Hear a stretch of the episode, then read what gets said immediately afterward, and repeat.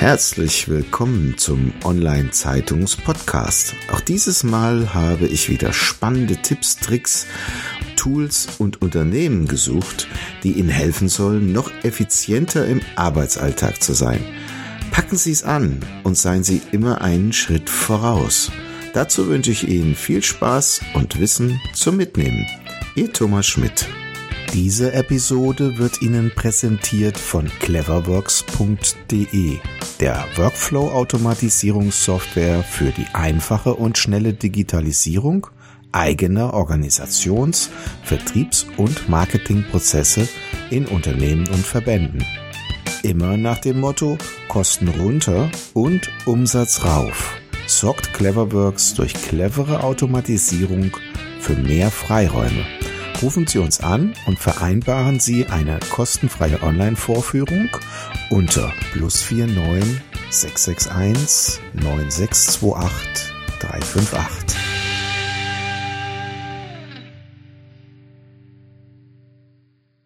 Ja, herzlich willkommen zum Online-Zeitungs-Podcast. Heute freue ich mich sehr auf Thomas Gelmi. Er ist Executive Coach, Sparringpartner, Vertrauter und Speaker, aber auch Buchautor. Aber was er alles tut, da nimmt er uns vielleicht jetzt auf eine Reise mit. Lieber Herr Gelmi, ich freue mich sehr auf das Gespräch. Können Sie uns so ein bisschen mitnehmen, wo Sie hergekommen sind und wie Sie zu dem geworden sind, was Sie geworden sind? Ja, vielen Dank für die Einladung. Ich freue mich sehr, hier zu sein. Sehr gerne, ja. Das ist in der Tat eine spannende Reise, die ich da hinter mir habe. Ich sage immer, ich bin eigentlich Kreuz- und Quereinsteiger. Weil wenn man einfach mal so einen Blick auf meine Biografie schaut, dann ist die ziemlich bunt. Ähm, heute, ich bin jetzt auf Level zweiundfünfzig, ne, zweiundfünfzig mhm. Jahre alt, mhm. rückblickend sehe ich den roten Faden, der war nicht immer erkennbar. Also ich habe mal mein erstes Geld verdient mit, mit äh, Haare schneiden. Ja. Ich war mhm. Friseur, habe eine Friseurlehre gemacht. Bin dann äh, über den Zirkus ähm, zur zur Fliegerei gekommen, also bei Swissair lange gearbeitet, habe da Kabinenbesatzungen geführt weltweit und äh, bin dann nachher so allmählich in dieses Thema äh, Coaching, Training, Entwicklung von Menschen rein äh, gewachsen.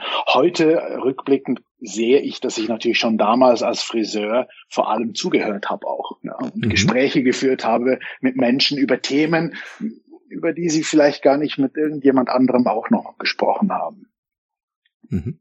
Das ist mein, das ist mein Werdegang. Ja. Großartig. Also mehr Praxis als als Friseur kann man, glaube ich, nicht haben, weil die Mannigfaltigkeit mhm. der Gespräche ist und sehr breitbandig, kann ich mir vorstellen.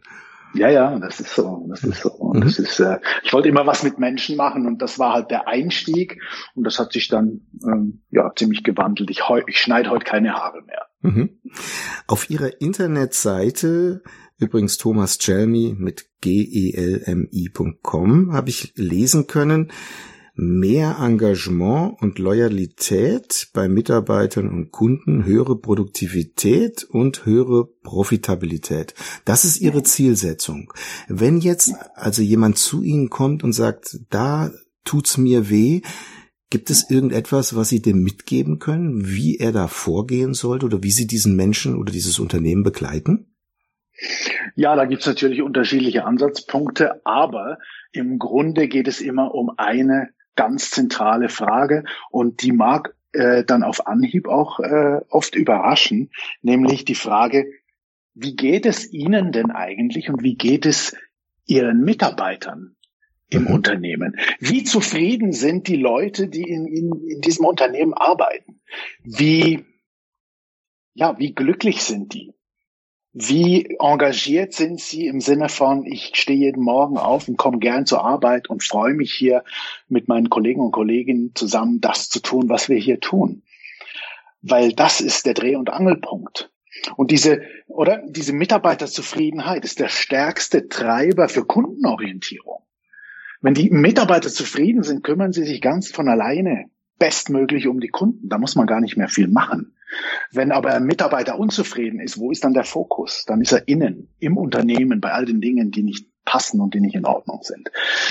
So, also wir können quasi nicht von unseren Kunden erwarten, zufriedener und engagierter zu sein als unsere zufriedensten und engagiertesten Mitarbeiter. Und jetzt ist die Frage, wovon ist denn diese Mitarbeiterzufriedenheit und dieses Mitarbeiterengagement abhängig? Da ist Führung, also die, die Qualität der Mitarbeiterführung und das, was die Führungskräfte im Unternehmen vorleben und ausstrahlen und die Energie, die sie ins Unternehmen reinbringen und in die Meetings und in, dem, in den Umgang mit den Mitarbeitenden, das ist ganz, ganz zentral. Das ist ein Schlüssel. Und wie zufrieden und engagiert wiederum die Führungskräfte sind, ist ein Persönlichkeitsentwicklungsthema. Deshalb, je länger ich in diesem Bereich tätig bin, und das sind jetzt doch bald zwanzig Jahre, wo ich weltweit Führungskräfte in unterschiedlichsten Unternehmen unterstütze, je länger ich in dem Bereich unterwegs bin, desto mehr erkenne ich, Führungsentwicklung, Führungskräfteentwicklung ist in allererster Linie Persönlichkeitsentwicklung. Mhm. Ja, weil je besser jemand mit sich selbst in Kontakt und in Beziehung ist, desto authentischer kann er mit anderen äh, in Kontakt gehen und, und wirklich Beziehung herstellen. Darauf kommt es an. Und das führt dann natürlich zu einer höheren Profitabilität, wenn man im Grunde dieses Schmiermittel zwischen den Menschen geschaffen hat. Kann man so sagen? Kann man so sagen, weil ich habe ja erwähnt, Mitarbeiterzufriedenheit ist der stärkste Treiber für Kundenorientierung. Kundenorientierung ist der Treiber für Kundenzufriedenheit. Kundenzufriedenheit ist der Treiber für Kundenloyalität, also die Bereitschaft des Kunden beim Unternehmen, bei der Marke zu bleiben. Und das wiederum, also loyale Kunden, sind ein, ein wesentlicher Einflussfaktor auf den Erfolg und die Profitabilität eines Unternehmens. Also Potenziale entdecken und nutzen, habe ich auf Ihrer Internetseite gesehen, also etwas wie ein Schatzsucher. Ja, also wir suchen den Schatz auf dem Grund und versuchen ihn jetzt zu heben. Ja, ja. Können Sie uns da ein bisschen mitnehmen? Ja, das ist ähm, in der Tat so, dass es häufig in meiner Arbeit gar nicht darum geht oder gar nicht so sehr darum geht, den Menschen noch irgendwas Zusätzliches beizubringen oder das, was dazuzufügen, hinzuzufügen, sondern es ist ja schon vieles da. Ja, man muss es nur entdecken im Sinne von aufdecken, im Sinne von, wenn wir von Persönlichkeitsentwicklung reden zum Beispiel, einfach mal anfangen, sich von den Dingen zu verabschieden, die einen einschränken, die einen äh, davon abhalten, schlussendlich sich selbst bestmöglich zum Ausdruck zu bringen. Und ich glaube, das ist wirklich das Ziel, dass jeder seine, seine, seine wahre Essenz, das, was ihn oder sie tatsächlich als Mensch in seiner Einzigartigkeit ausmacht, bestmöglich zum Ausdruck zu bringen, authentisch also, wie man so schön sagt, und damit einen Beitrag zu leisten zum großen Ganzen. Das ist das Ziel. Und das hat halt wirklich häufig mit Abtragen viel mehr zu tun als mit hinzufügen. Mhm. Ja, häufig ist es so, dass ja in den Unternehmen gerne der Spruch kursiert, wenn das Unternehmen wüsste, was das Unternehmen weiß. Ja, ja. Ja, weil man im Grunde einfach die Strukturen nicht geschaffen hat, dass der Mensch sich so frei äußern kann, dass es tatsächlich auch herauskommen kann. Ja, verrückt natürlich. Eigentlich, ne? Ja, ja, leider, leider. Und schauen Sie, Menschen, schauen Sie doch mal, was Menschen in ihrer Freizeit machen. Ja? Da gehen Männer hin und zerlegen alte Autos äh, und renovieren und restaurieren die und setzen die wieder zusammen mit Leidenschaft und Passion und unglaublich viel äh, Aufwand und Einsatz von, von Zeit und Energie. Stellen Sie sich mal vor, wenn diese Leidenschaft ins Unternehmen und die, in die Arbeit hinein ginge, was dann möglich wäre. Also man hängt quasi den Kittel morgens, wenn man ins Büro geht, an die Garderobe und nimmt den kreativen Kittel dann abends wieder mit. Ja, ja, verrückt eigentlich, ne? Ja, ja, aber das muss nicht so sein und das muss nicht so bleiben. Entscheidend ist einfach, das zu erkennen und dann auch ein klares Bekenntnis dazu zu geben. Mhm. Ja. Lassen Sie uns mal auf den Begriff Fokus kommen. Ja. Ist es nicht häufig so, dass man gerade jetzt auch im beruflichen Alltag den Fokus durch die mannigfaltigen Aufgaben, die man hat, verliert und damit vielleicht am Ende gar nichts fertig bringt oder eine geringere Produktivität nur damit erzielt? Ja, Fokus ist ganz, ganz entscheidend. Fokus äh, also der Aufmerksamkeitsfokus ist damit ja gemeint, das ist ein, ein Treiber für, für Hochleistung, ja. Und die Frage ist natürlich dann, wo, wohin geht der Fokus? Wo, oder wohin lege ich meinen Fokus? Weil natürlicherweise geht er auf die Dinge, die nicht in Ordnung sind. Also in der Psychologie nennt man das Negativverzerrung. Mhm. Nämlich unsere sehr natürliche und menschliche Tendenz, den Dingen, die wir als negativ wahrnehmen und damit als potenziell bedrohlich, viel mehr Aufmerksamkeit zu schenken, als den Dingen, die eigentlich gut laufen. Das hat mit Überleben zu tun, das ist uralt, ähm, das ist okay. Nur so im Alltag und in der, in der täglichen Arbeit führt es dazu, dass wir vor allem äh, Probleme wahrnehmen natürlich. Und das gilt jetzt vor allem auch für Führungskräfte. Ne? Wenn ein, ein, eine Führungskraft mit dieser Negativverzerrung, die ja ganz menschlich ist, äh, durchs Unternehmen geht, dann sieht er oder sie vorwiegend Probleme. Mhm. Alles, was nicht ist, wie es sein soll, alle Abweichungen, Diskrepanzen und so weiter und so weiter und so fort. Und gibt dann natürlich dazu Feedback. Was dazu führt, dass wenn ich mit Mitarbeitern spreche, die mir sagen, ja, also vom Chef hört man eigentlich nie was, außer es, es stimmt was nicht. Ne? Alle, wenn was nicht in Ordnung ist, dann ja, aber wenn alles gut läuft, dann hören wir nichts. Mhm. Das ist keine böse Absicht, das ist normal, das hat eben mit diesem, ähm, mit diesem Negative Bias äh, zu tun, mit dieser Negativverzerrung. Jetzt die gute Nachricht ist, wir sind in der Lage, den Aufmerksamkeitsfokus bewusst zu lenken und auch auszudehnen, nämlich auch auf die Dinge, die gut laufen. Da gibt's dieses schöne Sprichwort, ich weiß gar nicht, woher das kommt, aber das trifft den Nagel auf den Kopf. Ein fallender Baum macht mehr Lärm als ein ganzer Wald, der wächst. Mhm. Das ist dieses Phänomen, ja. Wir neigen dazu, die fallenden Bäume zu sehen. Ja, es ist, wir haben fünfzehn Dinge heute super gut erledigen können und abarbeiten können und alle sind zufrieden damit. Und dann ist eine Aufgabe heute schiefgelaufen. Worüber denken wir nach am Abend, wenn wir vielleicht einschlafen möchten? Ja, sicher nicht an die Dinge, die gut gelaufen sind. Das ist dieser eine fallende Baum. Ja? Und das hat natürlich eine Auswirkung auf das Klima, das Arbeitsklima und die Kultur, ja. Haben wir eine Fehlerkultur, in denen, in, in der wir aus Fehlern lernen und uns auch gegenseitig positive Rückmeldungen geben zu den Dingen, die gut laufen? Oder herrscht im Unternehmen ein, ein latentes Klima von psychologischer Bedrohung, wo jeder zusammenzuckt, wenn der Chef reinkommt? Mhm. Äh, das macht einen Riesenunterschied bezüglich zum Beispiel eben dem Engagement und der Zufriedenheit, die wir ja vorher äh, angesprochen haben. Und diesen Aufmerksamkeitsfokus können wir ausdehnen, so dass wir eben ganz bewusst uns entscheiden, auch auf die Dinge zu achten, die gut laufen und dann vor allem als Führungskräfte das den Mitarbeitern auch sagen, wenn wir sie dabei ertappt haben, wie sie was richtig und gut gemacht haben. Also das direkt in den Arbeitsalltag einzubauen, halte ich für ein großartiges Beispiel hier, denn das verkennen viele, wie Sie sagen, es verblasst in der Menge der negativen Problemstellungen, die man kompensieren muss. Ja, genau.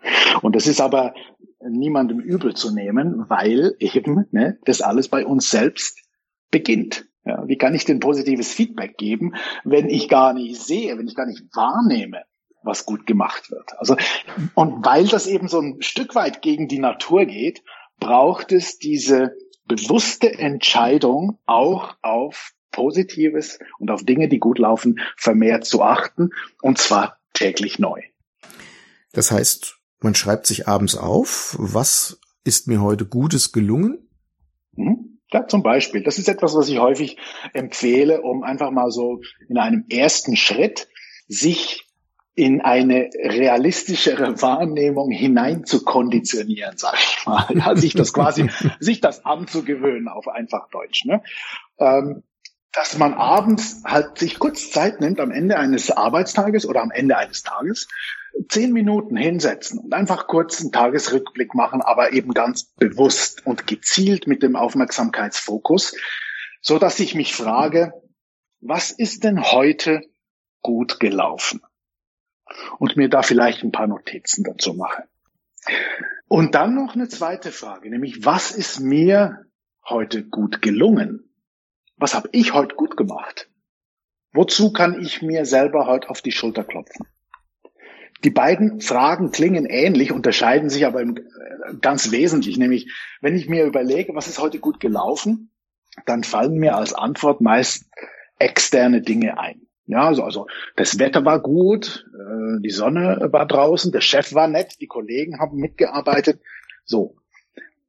Und da entwickle ich eine Dankbarkeit dafür und das ist auch gut. Dankbarkeit ist erwiesenermaßen ein wesentlicher Aspekt von Glück, ne, und einem, einem guten Lebensgefühl. Die zweite Frage hat den Fokus auf mir selbst. Was ist mir heute gut gelungen? Und wenn ich das zur Gewohnheit mache, da einfach auch mal hinzugucken, nicht nur was ist schiefgelaufen heute, sondern was habe ich heute gut erledigen können, was ist mir gut gelungen, dann erlange ich eine auch eine realistischere Selbsteinschätzung, weil diese blöde Negativverzerrung, die wirkt nicht nur nach außen, auf die Wahrnehmung des, des Außen, sondern eben auch bei vielen Menschen auf die Selbstwahrnehmung, so dass der innere Kritiker sehr viel mehr Raum einnimmt als der innere Schulterklopfer. Mhm. Ja, das Thema Kritik oder Selbstkritik ist natürlich ein großes Feld, um nachher selber sich so zu konditionieren, dass man auch in vernünftiger Form handeln und arbeiten kann. Genau. Vielleicht nochmal auf das Thema Motivation einzugehen. Das passt, glaube ich, ganz gut dazu. Intrinsische und extrinsische Motivation vielleicht mal in den Vordergrund zu stellen. Was können wir überhaupt tun, um uns zu motivieren oder uns motivieren zu lassen im hm. Unternehmen? Ja. Ja, also ich bin ja der Überzeugung, Mitarbeiter muss man nicht motivieren. Ja. Mitarbeitern sollte man bitte die be- bestmöglichen Bedingungen und Voraussetzungen schaffen, damit sie sich selbst motivieren und bestmöglich ihre Leistung erbringen können. Mhm. Also man muss sie quasi lassen. Ja? So sieht's ich, aus. Ich, vergle- ich vergleiche gerne Führungsarbeit mit Gärtnern. Ja? Also mhm. die Führungskraft als Gärtner. Und, und das Team quasi, der Mitarbeiter ist, ist mein Garten. Ja? Und mein Ziel ist es, diesen Garten bestmöglich zur Blüte und zur Blütenpracht zu bringen. Und jetzt habe ich in dem Garten halt eine hohe Biodiversität, das heißt, ich habe unterschiedliche Pflanzen und ich muss aber eigentlich gar nicht viel tun, sondern einfach nur sicherstellen, dass jede Pflanze in diesem Garten die bestmöglichen Bedingungen erhält, um das zu werden, was sie sein kann. Und das ist mit Mitarbeitern nicht anders. Man spricht ja auch bei Mitarbeitern von Aufblühen, ja, interessanterweise. So, und was wir vorher beschrieben haben, ist, dass viele Führungskräfte sich halt auf Unkrautjäten beschränken. Ja, mit dem Problemfokus durch den Garten, das muss weg, das muss weg, das muss weg. Aber vielleicht auch mal ein bisschen Wasser geben oder düngen im Sinne von Wertschätzung, im Sinne von von ähm, positiver Rückmeldung. Sagen, hey, ich habe es gesehen, du bist gestern Abend eine halbe Stunde länger geblieben, um dem Kollegen zu helfen. Danke. Ja, solche solche Dinge. Und mit der intrinsischen und der extrinsischen Motivation ist es halt so, dass die von innen herauskommende Motivation, bedeutet ja Antrieb, ja, was bewegt mich? Die finden wir am besten selber für uns, ja, das ist so dieses, was äh, Simon Sinek das Why bezeichnet, ja, was ist dein Why? Was ist dein Warum? Wozu, wozu stehst du morgens auf? Das ist so eine persönliche Entdeckungsreise und im unternehmerischen Kontext bedeutet, bedeutet das natürlich die Frage, was ist denn unser Why als Unternehmen? Was ist denn unser Sinn und Zweck? Was ist unsere Daseinsberechtigung? Ähm, jetzt neben viel Geld verdienen oder profitabel sein. Gibt es mhm. da noch vielleicht was anderes? Und dann, ich meine, das ist dann das ist langfristig, ne? Aber dann geht es ja eigentlich darum, die Menschen anzuziehen und ins Unternehmen zu bringen, die eben dieses Why teilen, die das gleiche oder ein ähnliches Why haben und sagen, oh ja, das, das passt zu mir und da möchte ich mitarbeiten und da möchte ich mithelfen. Ja, Purpose, also Zweck. Ne? Ein großartiges Bild. Leider sind wir schon am Ende unserer Zeit. Da könnten wir uns, ja. glaube ich, stundenlang drüber unterhalten. Großartiges mhm. Bild mit dem, mit dem Gärtner, der Führungskraft als Gärtner. Vielleicht bevor wir schließen, gibt es denn irgendwelche Bücher, die Sie im Laufe Ihres Lebens inspiriert haben, die Sie mit uns teilen möchten? Ja, da gibt's natürlich äh, unzählige Unmengen und ähm, schlussendlich, glaube ich, aber sind es vor allem drei Bücher, die mich wesentlich geprägt haben und die ich auch wirklich sehr, sehr empfehle. Die haben äh, gar nicht so viel zu tun jetzt mit Managementliteratur oder mhm. Führungskräfteliteratur, sondern das ist zum einen mal äh, Siddhartha von Hermann Hesse, wo er beschreibt, wie jemand seinen Lebensweg eben auch über Irrwege geht, um dann schlussendlich zu sich selbst zu finden. Dann äh, ist es das, das weise Herz von Jack Kornfield, einem äh, Amerikaner, der den Buddhismus in die westliche Welt vor allem gebracht hat, der selbst Mönch war in Thailand lange Jahre. Und dann gibt's noch von äh, Eckhart Tolle, Jetzt. The Power of Now heißt es im Original. Es gibt die deutsche Übersetzung, die heißt einfach Jetzt. Das äh, ist etwas, was ich sehr, sehr empfehlen kann. Da geht es um Achtsamkeit und wirklich Präsenz im Hier und Jetzt. Mhm. Es ist wirklich interessant, dass wir uns noch mit Büchern auseinandersetzen, während die Jugend heute das ganze YouTube leer guckt, wie ich gerne dazu sage. Mhm. Und da gibt es dann die ganzen Propheten, die da erzählen, wie wird man in fünf Jahren zum Millionär. Ist das nur noch mhm. die Zielsetzung, die wir haben, nachdem wir streben? Fürchterlich, oder? Ja, ja, wissen Sie, ich glaube, wenn wir uns Ziele setzen, und egal wie alt wir sind, ich glaube, wenn wir uns Ziele setzen, dann setzen wir uns diese Ziele, weil wir annehmen, dass es uns im Erreichen dieser Ziele besser geht. Mhm.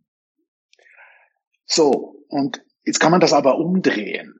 Man kann zum Ziel machen, dass es einem besser geht, ohne ein Ziel im Außen zu erreichen. Also wenn ich dann mal den richtigen Partner oder die richtige Partnerin habe, wenn ich das tolle neue Auto gekauft habe, wenn ich dann mal ein Eigenheim habe. Nein, sondern umgekehrt. Erstmal dafür sorgen, dass es mir gut geht und dass ich happy und zufrieden bin mit mir und dem Leben. Und alles andere entsteht und entwickelt sich daraus dann schon von alleine. Da muss man gar nicht so unglaublich streben.